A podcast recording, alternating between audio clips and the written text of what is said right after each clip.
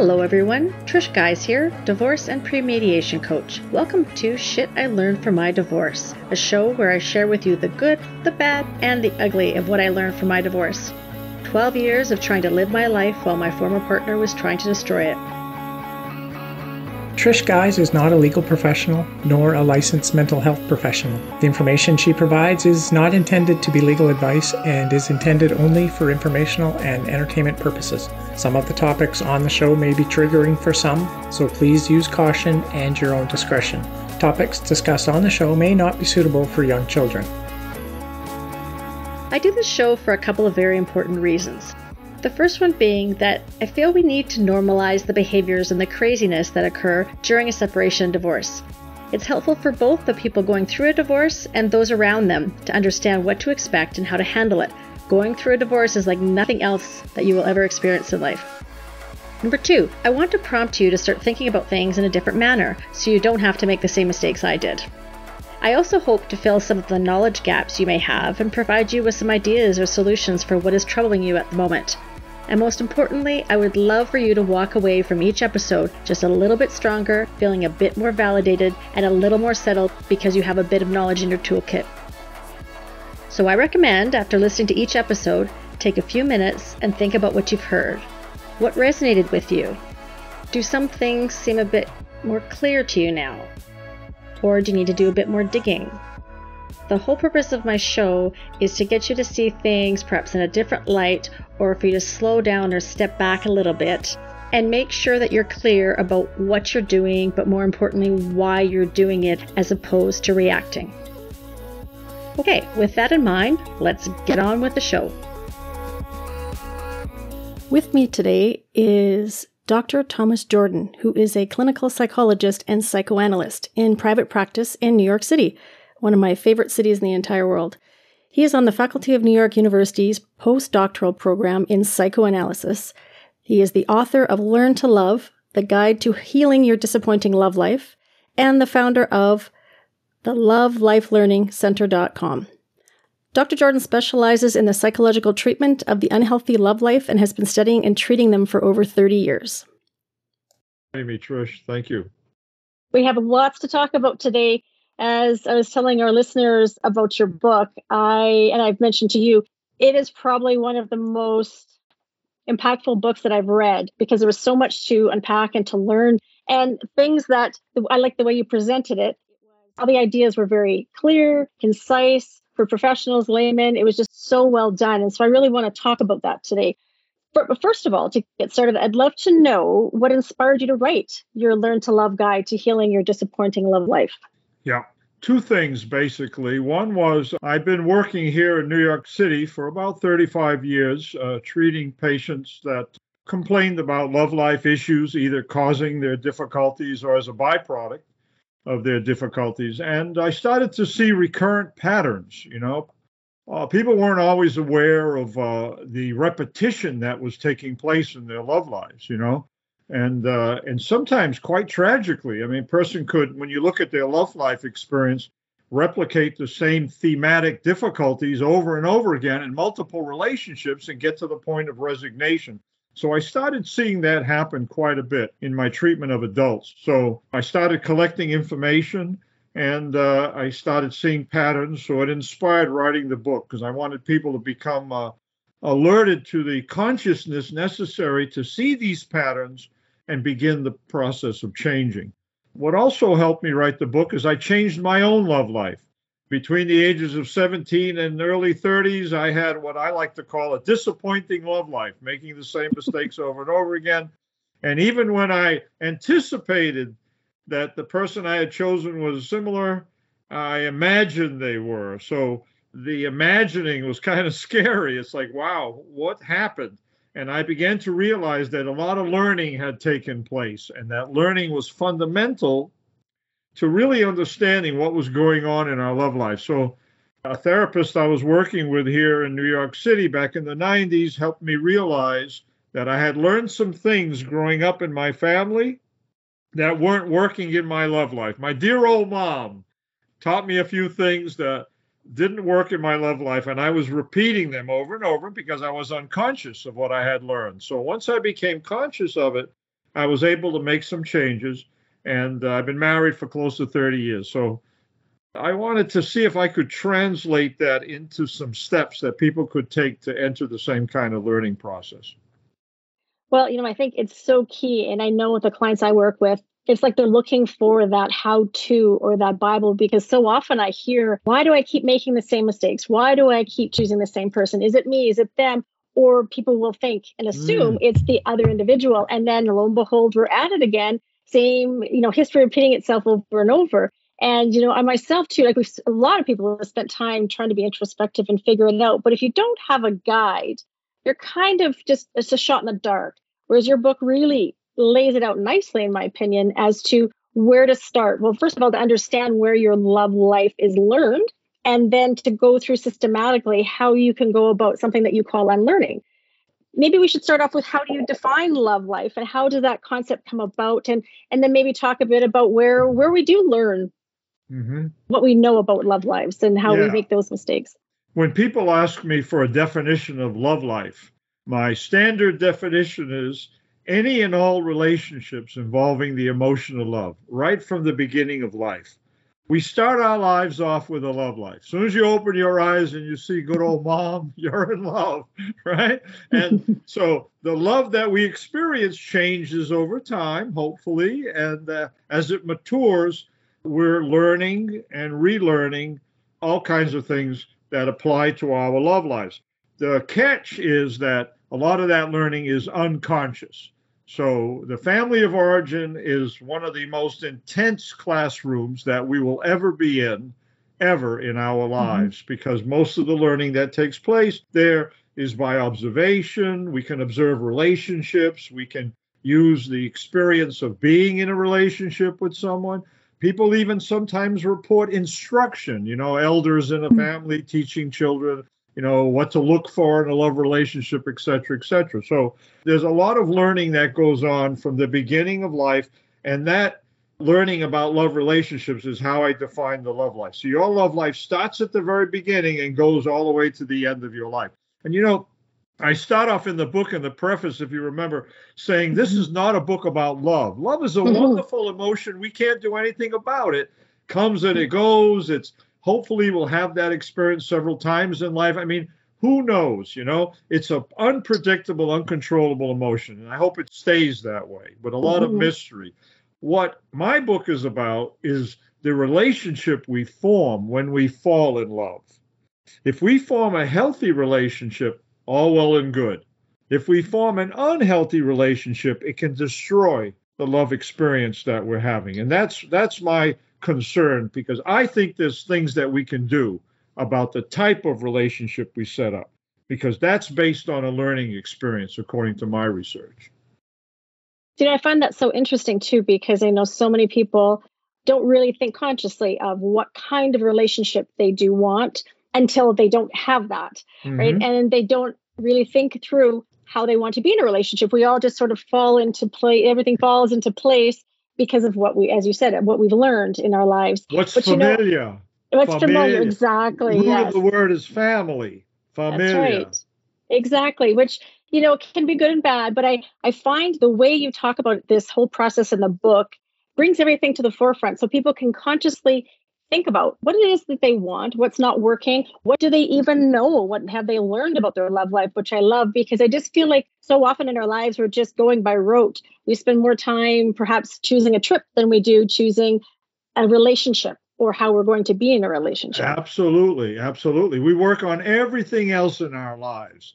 And I always say in the podcast interviews that I do that I'm here to declare let's work on our love lives like everything else that we work on. And that involves understanding what we've learned, what experiences we've been exposed to that have taught mm-hmm. us lessons about love relationship. Now, I've listed in the book 10. I now have 12. I don't know, it, it might get bigger and bigger, but uh, experiences like abandonment, abuse, dishonesty, dependency, neglect, rejection. These are the type of experiences that I saw getting into people's love lives over and over again in my office.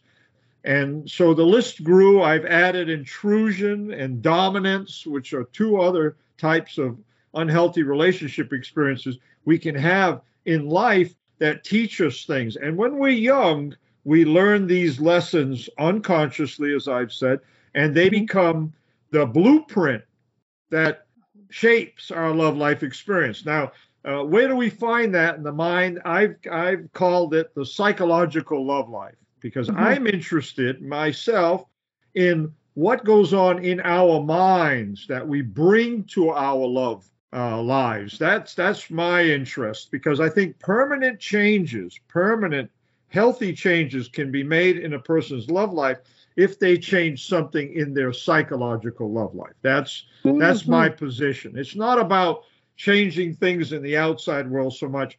It's on the inside world that really make the difference in terms of the health or unhealthiness of a person's love life. I offer the psychological love life.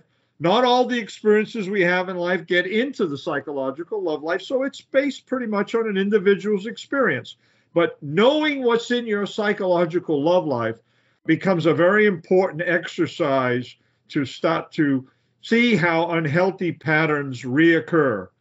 When I went into the learning and tried to break it down a little bit further so I could really see the issues involved, beliefs, behavior, and feelings came to the forefront. These experiences I've mentioned, for example, if you've had unfortunately an abandonment early in life by one parent or the other, that experience can teach a child that abandonment happens in one's love life. I've actually heard adults say, you know, all men are dishonest. All hmm. men abandon a relationship. Make these declarations without awareness that they have a certain belief as a consequence of these experiences. So when these things are just accepted unconsciously, they're very active. They're not quiet. They're they're mm-hmm. shaping mm-hmm. experience.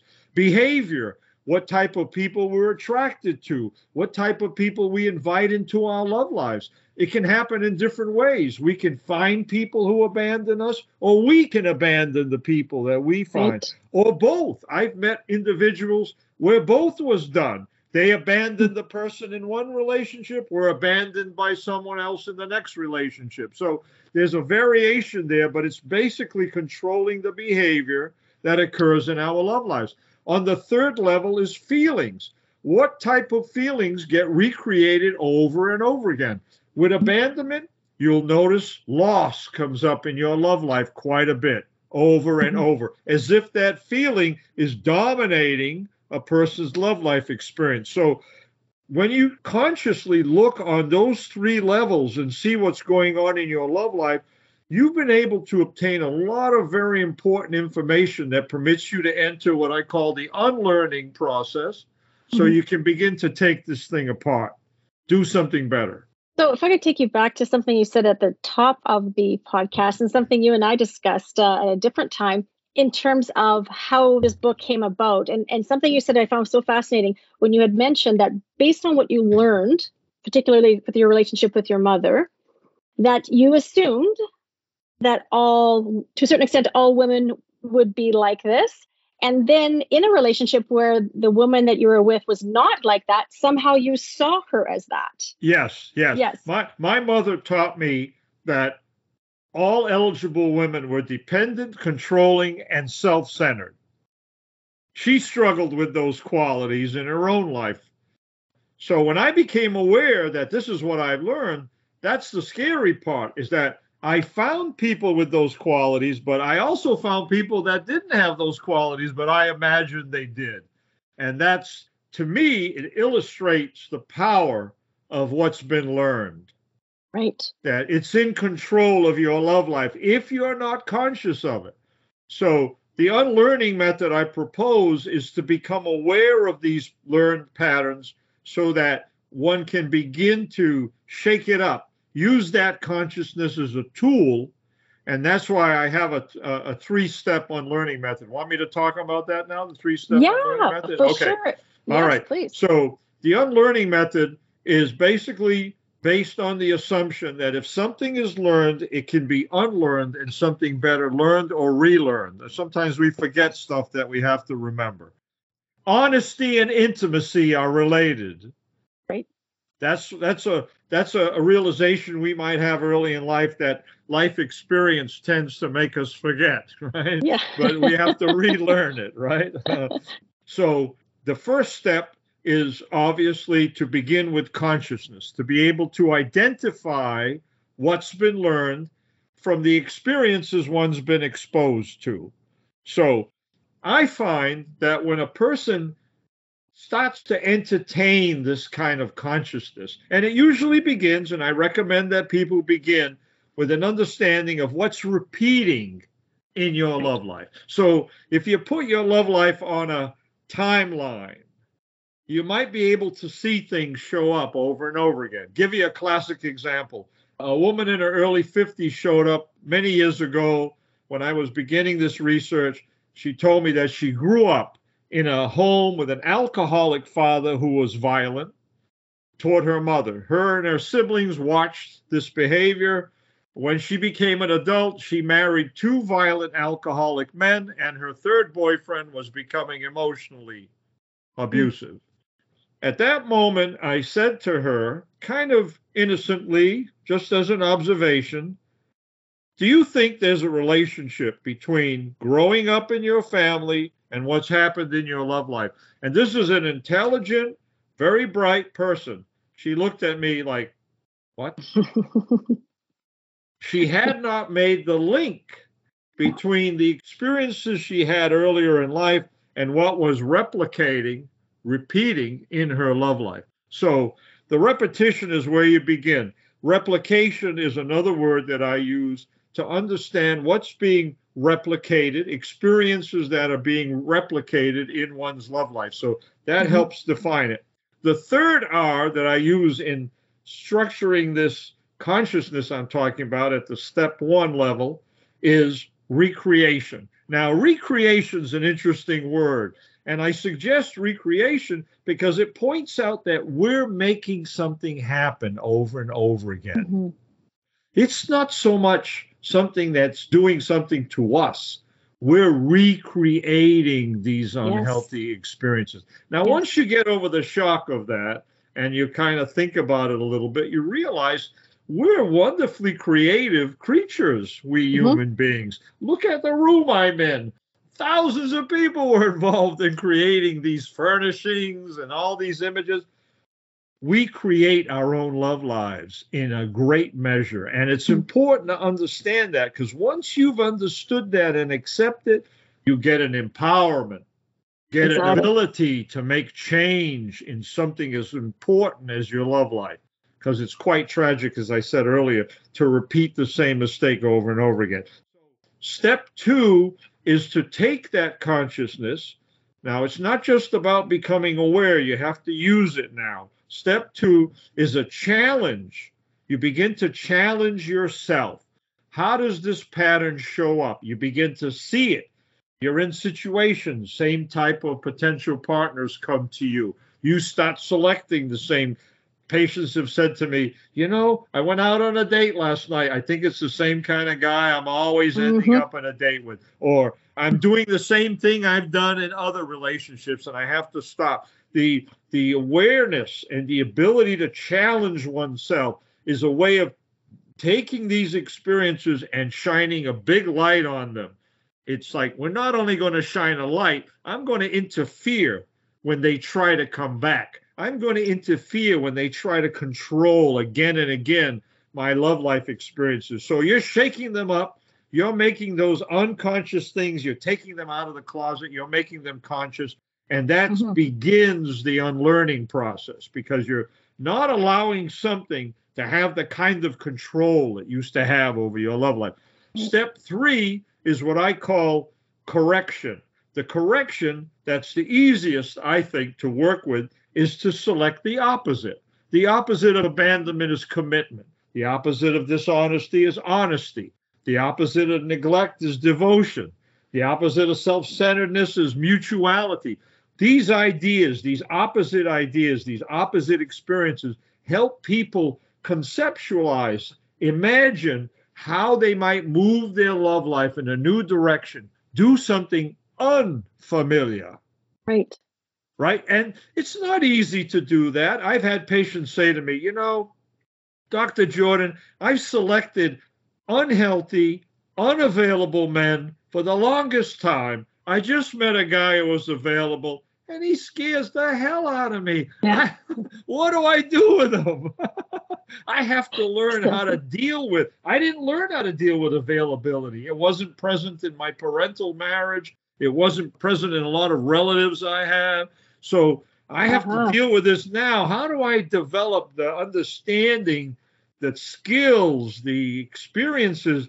And that's a wonderful process to begin because once you're asking questions like mm. that, you're working on your love life, your psychological love life. And it's a beautiful thing to witness. Well, I very much agree that it can be very exciting. It it makes me think of, you know, when everyone falls in love for the first time, it's a different experience to that. We're not just relying on our chemicals or our hormones running through our body. We're actually consciously uh-huh. constructing something. And I love that idea of constructing or reconstructing because I find so much in life gives us experiences where we feel like our control has been taken away or or minimized. And and especially in divorce situations, so many people are afraid afterwards they'll never find love or they won't trust other people or won't trust themselves. Absolutely. And I can imagine when they go through this process, they might think, well, if I'm dating somebody unfamiliar, I can't trust or or even I just can't trust my own my own perceptions and my own my own mm-hmm. gut. Whereas I think with your your your series of steps, it's so systematic that you will be able to trust it because you will have con you haven't just you know learned through osmosis and continued. You're actually deciding does this work for me? Does this not? What is it i want? And determining what i love too is determining where did these things come from? And, you know, after I read your book, I started analyzing myself and what I know or I thought I knew about love or what I have in my life based on like, where did that come from? And it really was interesting to me because it just kind of opens your eyes. It's like you've been, a, I felt like I've been asleep for years and years and years. And uh, so I want people to get from this process is to really take control of it so that yes, things happen. Yes, not every relationship works out, but that you are very systematic about it and understanding what drives you, what really drives you, not what what used to drive your parents, and that's absolutely, what you learned. Absolutely, you're you're bringing the mind and heart together. Yes, you I know? love that. They they need to get married, those two, you know, so that they work together and they spawn an integrated love life where your emotions are there to inform you about chemistry and attraction. That's yep. good. That's Mother Nature but your mind is also aware that you can have chemistry and someone might not be prepared to have a healthy relationship. Now, mm-hmm. that's a little bit tragic. It's a painful thing sometimes to be attracted to someone, but realize they're not in a position to have a healthy love relationship with you. So that might be someone where you have to really put a stop to that and move on and look for someone who's better able to have a relationship. So there's more than just the chemistry going on here. That's important if people want to have a healthy love life. And you you said the ingredients. You know, you're you're making decisions, you're making choices, you have consciousness, you're working on something. These are all words to help describe the fashioning of a healthy love relationship where you have a measure of control about what's going on. It's just not like a, a ping pong ball going from one relationship to another and collecting unresolved hurt until you get to, and you were kind of talking about it, my word for it is resignation. You get yes. to the point where, like you said, you don't trust the ability to be in a love relationship. You see love as hurtful over and over again. And you know, it's very tragic. I think that the divorce rate, you know, 40 to 50% for first divorces, uh, uh, second is 60, third, as I understand, gets upward of 73%. These climbing divorce rates indicate to me that people are making the same mistakes over and over again. That's what that means. So it's really tragic uh, I, I wrote, I have this website, lovelifelearningcenter.com. I've had it up since 2012. Uh, I wanted it to be an online library that people could mm. find like real articles, not hearts and flowers necessarily, but real mm-hmm. stuff, you know, the, the solutions, the problems. And uh, I have about 300 plus articles up there now. And every once in a while, I write an article that gets a tsunami of commentary, right? And I, yes, I yes. look for those because I, I learn from them. I wrote an article a while ago called Living Without Love in Your Life. Whoa, what a wave came in on that. I, uh, so large and important that I changed the post, the article twice as a consequence of what I learned.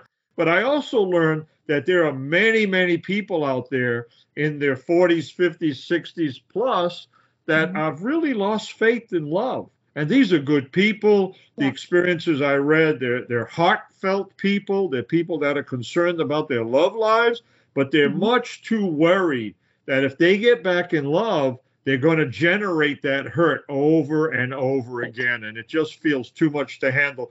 And I am I'm so concerned about that population because if it's a learning experience that we're mm-hmm. talking about, it doesn't take 20 years of therapy to change that. Right. This is something, if you're aware of it and you see the pattern, maybe with a little guidance, maybe with a little support, if you need it, you can make dramatic changes in your love life by knowing where to focus and be able to realize what's been learned and what can be unlearned. So exactly. there's more hope there.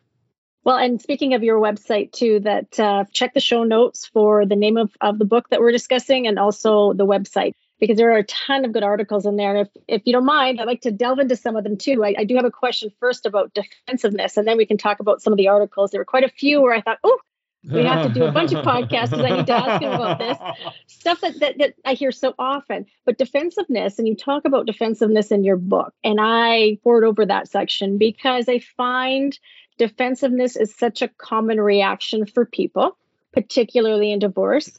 And I wanted to, you know, you to talk us through that a bit. You know, why we become defensive and what that defensive reaction tells the world about us and what's going on within us. Yes. Well, you have to understand that in the disappointing love life that I'm talking about, this repetitive, replicating, recreated love life that can be unhealthy and in control, it tends to generate hurt. Mm-hmm. That's the best word for it. Hurt is the fundamental feeling of being disappointed, expecting love and not getting it your heart is bruised, heartbreak. These are different ways of thinking about it. But what happens in a person's love life when they're struggling with a disappointing love life with unconscious learning and control is they collect hurts. Okay. And when you collect hurts, you want to protect yourself from hurt. You don't want to be hurt over and over again. And that's where defenses come in. Defenses come in as a way to protect ourselves from hurt uh, we all human beings know how to be defensive. It's sort of inborn, you know. Uh, we can learn fancy defenses yeah. from people we grow up with. we can we can be in a lineage of defenses. Yeah. Everybody using this defense, you know. But um, it's very easy to construct defenses. Problems with defenses, they interfere with the ability to love and be loved. Right. They're like barriers. They're like walls that set up. They interfere with intimacy. And the mm-hmm. intimate relationship is the most powerful way to take care of the feeling of love.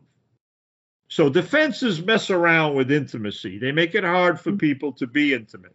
Uh, familiar defenses when people try to have a love life are, for example, being in a love relationship with distance. Mm-hmm. Um, you know, only picking distant partners or not being available enough to really have a deeper intimacy. There are a lot of people that practice that particular defense or generating conflict all the time, which yeah, uh, puts up a lot of anger. And anger is a more powerful feeling than hurt, and it allows the person to, you know, be in and around love, but don't feel vulnerable. Hmm. And that's what defenses do. They protect the person against vulnerability, which people associate with hurt. Uh oh, vulnerability, get that out of there because it's going to be hurtful. Uh, and another obviously big defense is avoiding love altogether. That's the biggest one. Now, here are some of the specialty defenses. You ready? Yes. Getting into a love relationship and trying to change your partner. Oh yes, everyone knows that Ah, one. Yes. I'm going to make him love me. That's right. Ah, I'll turn her into a loving woman one of these Uh-huh. days. Available person. I've been in this business for 35 years. I have never met anybody who changed anybody. Okay. Yeah, I hear I'm that. still waiting. I'm still waiting. Um, what you get is R and R, and I don't mean rest and relaxation. You get No. resistance and resentment. That's what you get when you try to change someone. Uh, my old friend used to say, "The secret to a good relationship is finding someone whose faults you can live with." that is you know, so true. if you can't that. live with them, get out of there and find That's someone right. a little closer to what you're looking for. So, exactly. uh, and and then of course there's a few other specialty defenses like how about this one? Trying to find hundred percent compatibility oh, by geez. substituting one partner after another. Oh, Other, not good yeah. enough. Next. Oh, not good enough. Next. And then you burn yourself out eventually at some point. And then, of course, the one that's coming up a lot these days on the airwaves is polyamorous love life with Oh, multiple yes. partners. Now, the Mhm. problem with that, and uh, who am I to be in judgment? No, the problem with that, from my perspective, is it limits the intimacy.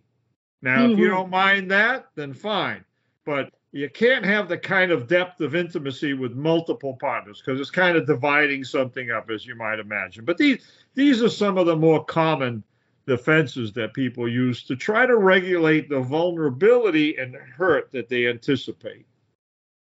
Do you know what I find interesting about that too? Is once people recognize where these behaviors come from, so the defensiveness is a result of feeling vulnerable and wanting to protect oneself from that.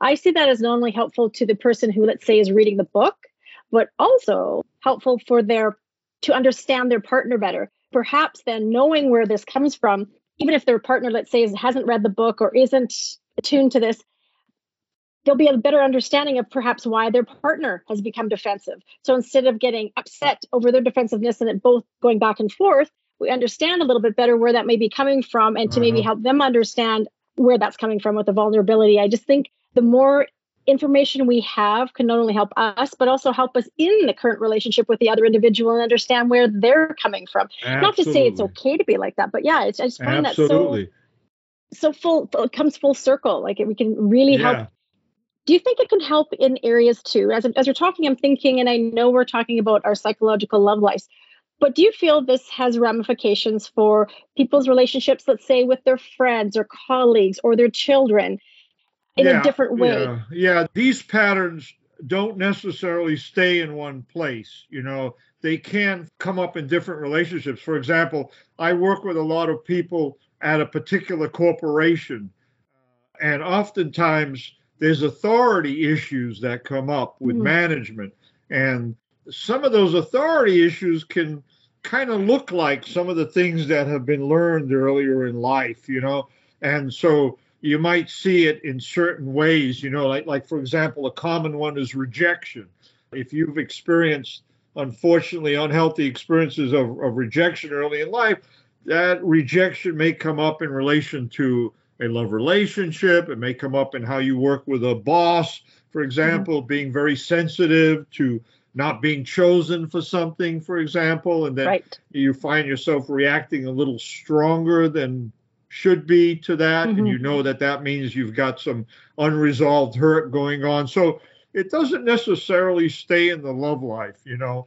These are Mhm. patterns that can go everywhere. I focused on the love life because love life there are two emotions that we really need to pay closer attention to i believe in the clinical world helping people and that is love and grief Grief, I yes. mentioned that in the book that love and grief are two emotions we don't get a lot of training.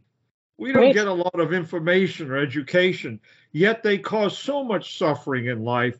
A large percentage of my practice all the time are people trying to grieve, trying to resolve grief, trying to accept the death of someone, for example. And during these pandemic times, that was very, very Mhm. common, you know. Uh, and the love life, of course, is also an, an area of, of suffering. You know, one of the inspirations, I mentioned him in the book, this guy, I hope I say his last name right. Oh, my wife will kill me. Uh, Leo Buscaglia. that was a good try. Uh, uh, he uh, was a professor back in uh, in the 70s uh, in the University of Southern California, and he was a heartfelt fellow, you know, emotional guy. And uh, one of his students committed suicide as a consequence, I think, of a love life issue. So he was very moved by that, very distraught. He went to the administration of the university and said, I have to teach a love class. My students don't understand love well enough. Uh, they laughed at him. Leo, Leo, come on. Don't you have anything better to do? You know, pick something scientific to teach, right. right? And he he persevered. They finally gave him a room, no credit. You can teach your love a love class. He taught it for four consecutive years. 100 wow. students enrolled each year, standing room only. Mm-hmm. He was so moved in the first class that, with with misty eyeballs, he said, "What am I going to teach you about love?" I mean, oh my God! You know? said, we'll learn together. He said, "We'll That's learn right. together." So he wrote a, a, a, some books about love as a consequence of that experience. But my question to you is if I went to the University of Southern California and I looked at their curriculum, do you think there's a love class on that curriculum? right. Definitely I believe to say not. yeah, exactly. Right. Why not? Right. 100 students, standing room only. Doesn't that tell you something? We are in yeah. need of this information. You know, we are in need. Yes. Uh, look in the area of grief. Uh, the kinds of things people get told as children. Mm. Oh. Uh, you know, be tough, don't cry, buckle up. You know, uh, what? Crying and grief is a natural experience. It's part of the healing that takes place when we lose someone we love. So, the true opposite of love is grief. That's a point I made in the book. If you lose someone, you grieve. If you mm-hmm. love them, Mother Nature ensured that. So when we suppress grief, we're not doing ourselves any favors. That creates symptoms in many instances. It's not a mm-hmm. very healthy thing to do. You know, I'm so glad you mentioned that because what I find over and over again, not so much in my personal life, I have to give kudos to the men in my life despite how some of them have been raised in previous generations, they are quite adept at, you know, eschewing the whole, you know, come on, be a man, be tough, don't cry. They, they, they've kind of eschewed that. But, you know, I look at other men and I think they're really, it's really difficult for them because grown up. We all have the same feelings when we're sad, we want to cry. There's a biological reaction, uh-huh. same with grief. And to dismiss that and to shove it down. Uh-huh. And then what I find oftentimes that I hear in certain relationships where then men have learned to be quite stoic, no matter what their biology tells them. Then some people misconstrue that as, oh, they're cold fish, or they're not very feeling, or they're not loving. They're you not said the key word, learned. Right. And then the only emotion that's acceptable for them to exhibit seems to be anger because that's manly but uh-huh. then they don't learn proper ways to process that i find and that causes as we know so many problems and we're not we're not helping anyone particularly men with that and so i'm so glad you're mentioning that because the fact that you are a man but also that you have this structured way of doing things i'm hoping will be much more palatable for men it's this is across the board doesn't matter how you identify these are these are things we learn over time we have the same biological urges and whatnot and that everyone needs love and they grieve as well. And that is a natural thing. You can't undo that. And I feel yes. badly for all these people that have been have been taught either yes. by osmosis or been overtly taught you cannot do this. I can't imagine what that must feel like to have to shut that part off of your own biology or your own self. Yeah, um, I have learned over the years of practice that, and I've had the gratification and the privilege to be in the room and watch very masculine men become sensitive. Masculine men that learn as middle aged men, often enough, that's when it happens. Yeah. They learn how to be tough and shut off their emotions earlier in life. And at middle age, when they marry, they have children, the demand to know their feelings, to communicate yes. their feelings increases in middle age. So now they're in my office working with feelings, trying to put language to their emotions, right. to their feelings. It's a wonderful experience to be in the presence of a masculine man who learns how to talk about what he feels. And the idea, what's important to communicate to this type of man, is that you don't walk out feminized, which right. is one of the big issues, right? Mm-hmm. For men mm-hmm. sometimes. Mm-hmm. You work out in a deeper masculinity, in a more flexible masculinity, mm-hmm. a masculinity where you hang on to that identity of strength and you show the capacity to be open, to be vulnerable, to be loving. And you can go anywhere along that continuum. That's a beautiful thing. That's yeah. true strength. I was taught earlier in my career by some uh, uh, mentors in my profession that true strength is not anger, rage, violence. True strength is knowing what you feel and being able to communicate it. That's uh, the true strength in life. And by the way, mm. it's not gender bound. That's for anybody, mm. any human being who can acknowledge what they feel, put it into language, and use it to conduct the business of being in the interpersonal world and the world in general.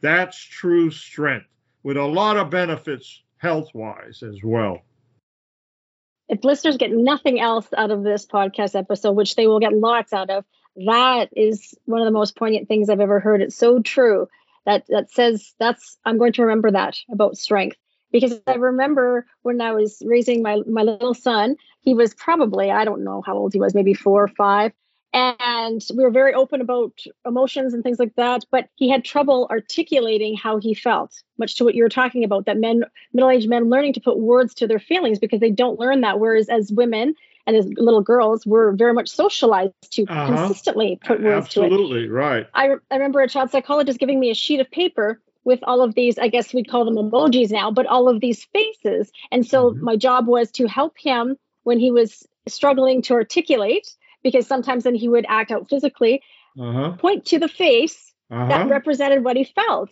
I thought that was so, so smart. So when you're talking about middle-aged men doing that, and I can see them doing that too. And I, I what I wonder is what's going on in their heads. Is it once they are able to articulate safely what they're feeling or even know what they're feeling and name it? I wonder what that feels like inside to them. Is it relief? What is it like? Do you know? Well, I think I think it feels like an expansion I think it feels like some new area has been found, some new, it's a skill now. I tell men, I, talking about, I tell everybody, but I, I tell men that when you're in a love relationship, one of the most important things you can do is speak about your hurt feelings and understand the hurt feelings of your partner. That mm-hmm. experience, that interaction is in the baseline of what it means to be in a love relationship. You can't be in a love relationship without experiencing hurt. There's right. going to be disagreements. There's going to be, you know, bumping into a person a certain way, disappointment, and being able to resolve these experiences, unintentional hurt, I'll call it that, right? Are very important in terms of cleansing a relationship, keeping it healthy, helping it grow. So being able to communicate that hurt and have it acknowledged, being able to understand the hurt of the partner. Did I hurt your feelings? Tell me what you're feeling. This kind of simple dialogue with someone that you love is an experience that opens up a relationship to be able to be healed over and over again. And what happens when you do that is you're ensuring the endurance of a relationship over time. That that's what it takes. Uh, people oftentimes call it the work on a on a love relationship. You're working by solving the problems that often have hurt experiences as a part of it over and over again, building trust, building a sense that we can do this together, we can cleanse our relationship of the kind of hurts that might accumulate. Let's not let that happen. Let's communicate to each other these things that help us resolve. So communicating about hurt feelings, that is mm-hmm. number one on my list in terms of keeping a relationship healthy over time. You alluded to another thing I like to tell people. I talk about the psychological love life oftentimes for that in between space. You know, you come out of a relationship, out of a divorce, out of a breakup, you have a little time, get to know yourself. People often say, "I'm going to take care of me for a while," you know, mm-hmm. have some some me time. You know, I'm, gonna, yes. I'm going to like, you know, I don't want a relationship right now. And I always say to myself, "Good, this is a time for you to learn about you, improve what you're offering." By mm-hmm. studying what's inside of your psychological love life, etc. So we've talked a little bit about that. But if you're in a love relationship it's good, I think, to understand the psychological love life of your partner and hmm. yourself because those two psychological love lives are going to interact in right. your relationship for good or for bad. So, to be able to develop a dialogue with someone. When I first got married, right? Here I go again. When I first got married, right? my wife Victoria, right? Every once in a while, my mother would show up mm-hmm.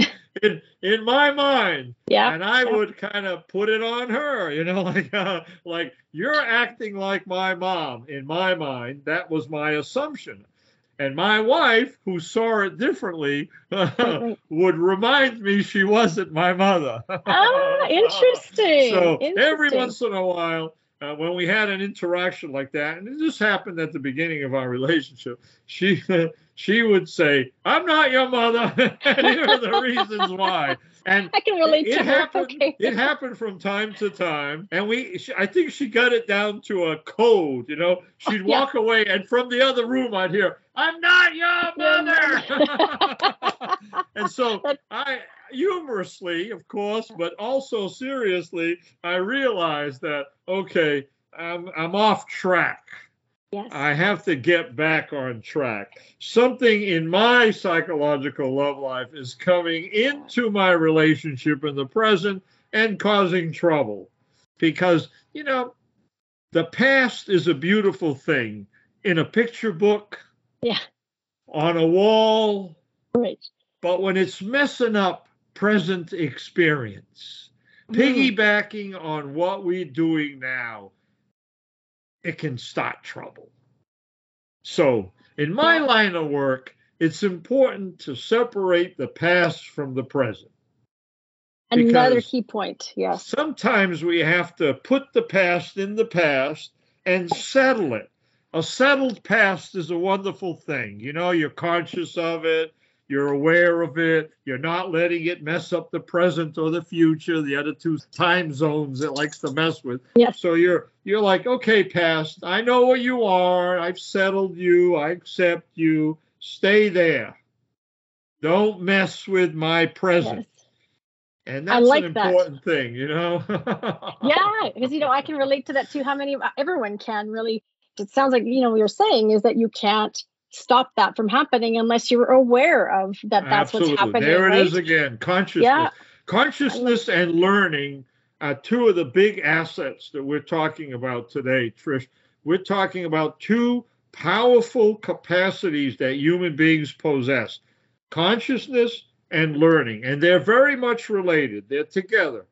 These two things help us have a psychological life that is going to be healthier if we mm-hmm. practice mm-hmm. understanding what we've learned and achieving a certain amount of consciousness of life. So those two things help us, you know, help us. We're we're we're psychological creatures, you know. Right. We're yeah. we're biological creatures. We're social creatures, but we're psychological creatures, you know. And right. if our psychology is not known to us, if we're in the hmm. dark about it, um, if it's just doing things we're not aware of or give we haven't given it permission to do, you know, right, it right, can right. wreak havoc in our experiences, especially interpersonal ones, our self-esteem, our mm. interpersonal life. So, it, as psychological beings, it's important to know what's in the psychology, what's going on in my mind that contributes to what I experience in everyday life.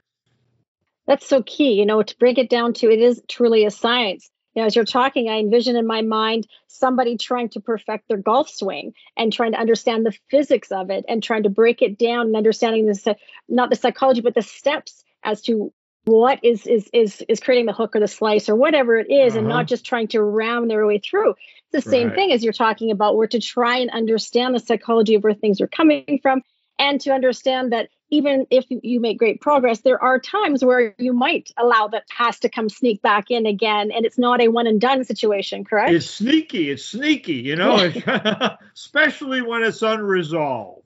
When right, it's unresolved, right. it makes trouble. I mean, people think I tell my patients all the time what you keep in the closet is not quiet. Yeah. Forget yeah. it. What you keep in the basement is not going to, it's banging on the floor. It shows up at night when you're asleep. It's going to be part of your life until you open the door and settle it. And settling it oftentimes involves accepting that something's happened, grieving the loss of something, um, realizing how something is in control of experience. These are all ways that we settle the past so that we can have the kind of consciousness and choice we need to have to have a healthy life in the present. You know, and I think too, there's a lot of people that are talking lately about toxic positivity, and you know, they've either learned or they're that is as a child or even as an adult, that's their way of coping is to you know, rose colored glasses, as I say, and everything's going to be okay. But that, again, doesn't deal with the unresolved issue, doesn't deal with what's going on. In fact, it's very similar to me, in my mind, to what you're talking about, just tamping everything down or shoving it in the closet and closing the door really quickly that it is going to come out like we're mm-hmm. it seems like we're also afraid to feel these days you know to feel fear love grief doesn't matter what it is we're trying to anesthetize ourselves it seems and i think in order to live and enjoy we have to understand there's the bad with the good. You know, so I like that when you talk about the love and the grief. It's so hard when someone close to you dies, and it's it's it can be just just devastating. However, you had that love to miss, right? I wouldn't Absolutely. want to go through life and not have that just to save myself the grief. Absolutely, absolutely, and in a way, grieving is taking care of and loving yourself. It's resolving something inside it also ultimately kind of settles the love you felt for the person that's no longer with you in the case of a death.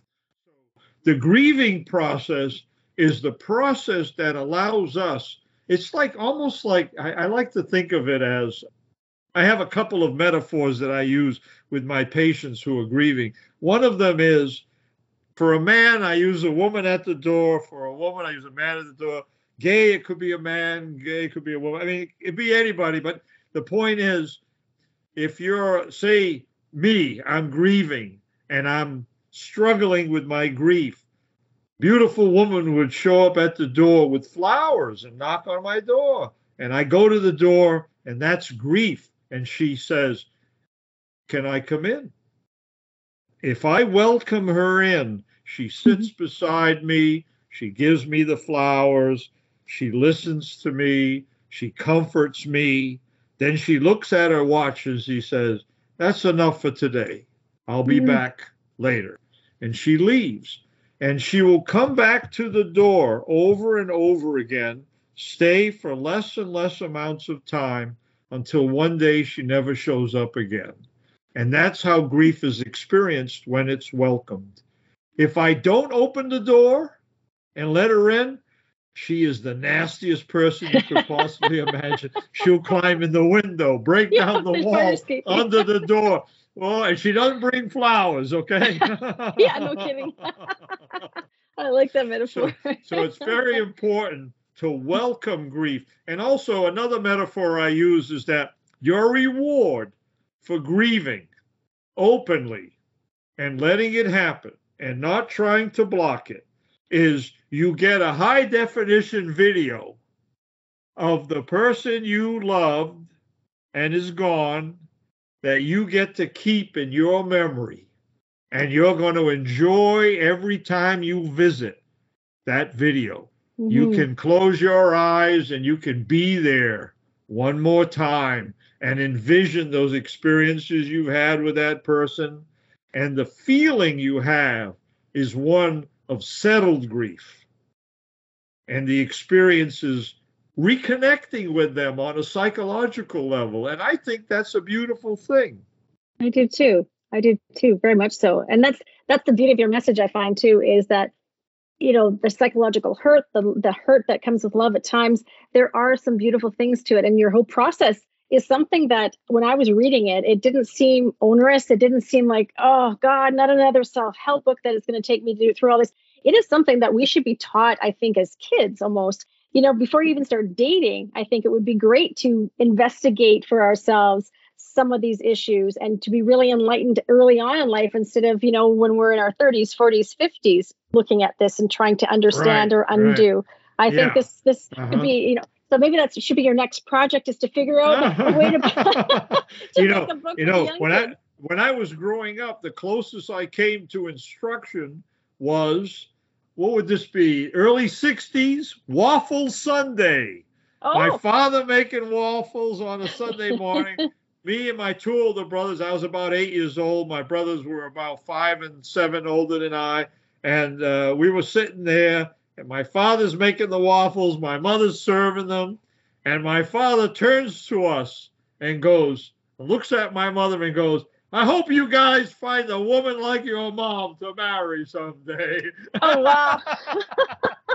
yeah, and I remember that moment, you know. It's like he was yeah. and my mother smiles like, yeah, you know, like okay, guys. Exactly. Like, like it was, it. A, it was a bit of instruction, you know? It's yes. A, it's like a it's like a, the message was well, for good or for bad, you know. Yeah, this right. is the model. This is the model. Exactly. I know. As funny as it is, you just uh, think, oh my gosh, the things we learn as kids. No wonder we have so much trouble sometimes as adults. But but but you know, everyone does the best that they can, right back then. Absolutely, but, absolutely, and it's up to us as adults.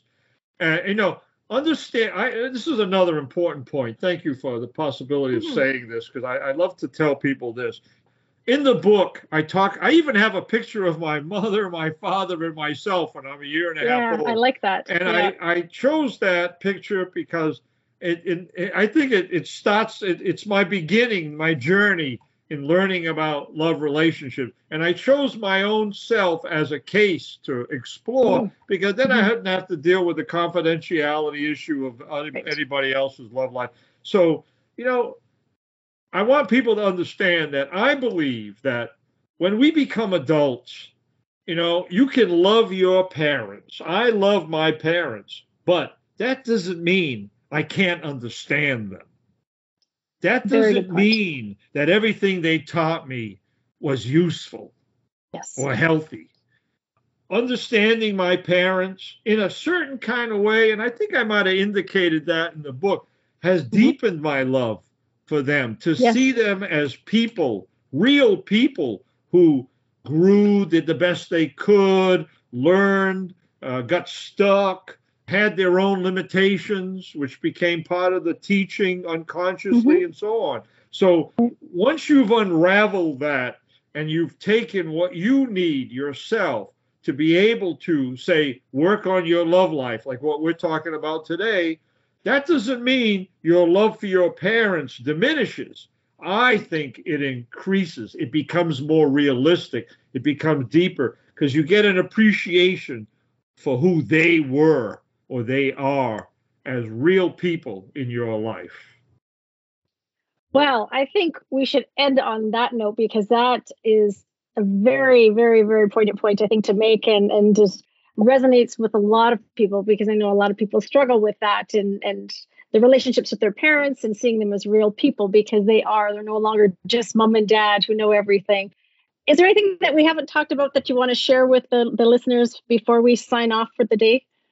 My wife and I offer telehealth consultations for anybody Excellent. who is interested, reads the book, would like a little guidance or support as they go through the steps. So my wife and Victoria are available for that these days. So Excellent. telehealth is a little bit more convenient here.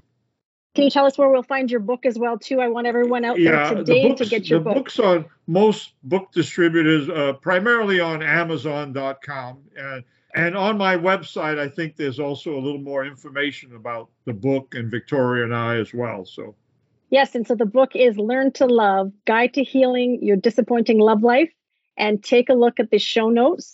The information will be there as well as Dr. Jordan's website. Is there any other convenient way for people to get a hold of you, or is the best way to get a hold of you through your website? Through the website is my Excellent. phone number as well as my email address is there as well. Well, it has been such a delight. And I hope if you're willing, you'll want to come back again in future you because there's so much know. more I want to talk to you. You just oh, let excellent. me know. I enjoyed it. excellent. Well, that's wonderful. Thanks again. Okay. Thank you. Take care. Shit I Learned from My Divorce is written by me, Trish Guise, and produced by Barry Guise.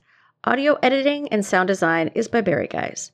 I would love to have you tell a friend or a family member about this podcast, and you can help me share the important concepts I cover by leaving a rating and review of Shit I Learned from My Divorce on Google Podcast or wherever you listen to your podcasts. To stay up to date on the latest from me or to contact me, visit my website, trishguise.com. That's T R I S H G U I S E. You can also find me on Twitter and LinkedIn at Trish Guise and on Facebook and Instagram at Trish Guise Divorce Coach. Thank you so much for listening, everyone. This has been Shit I Learned from My Divorce with me, Trish Guise, divorce and pre mediation coach. Until next time, be good to yourself and to your kids.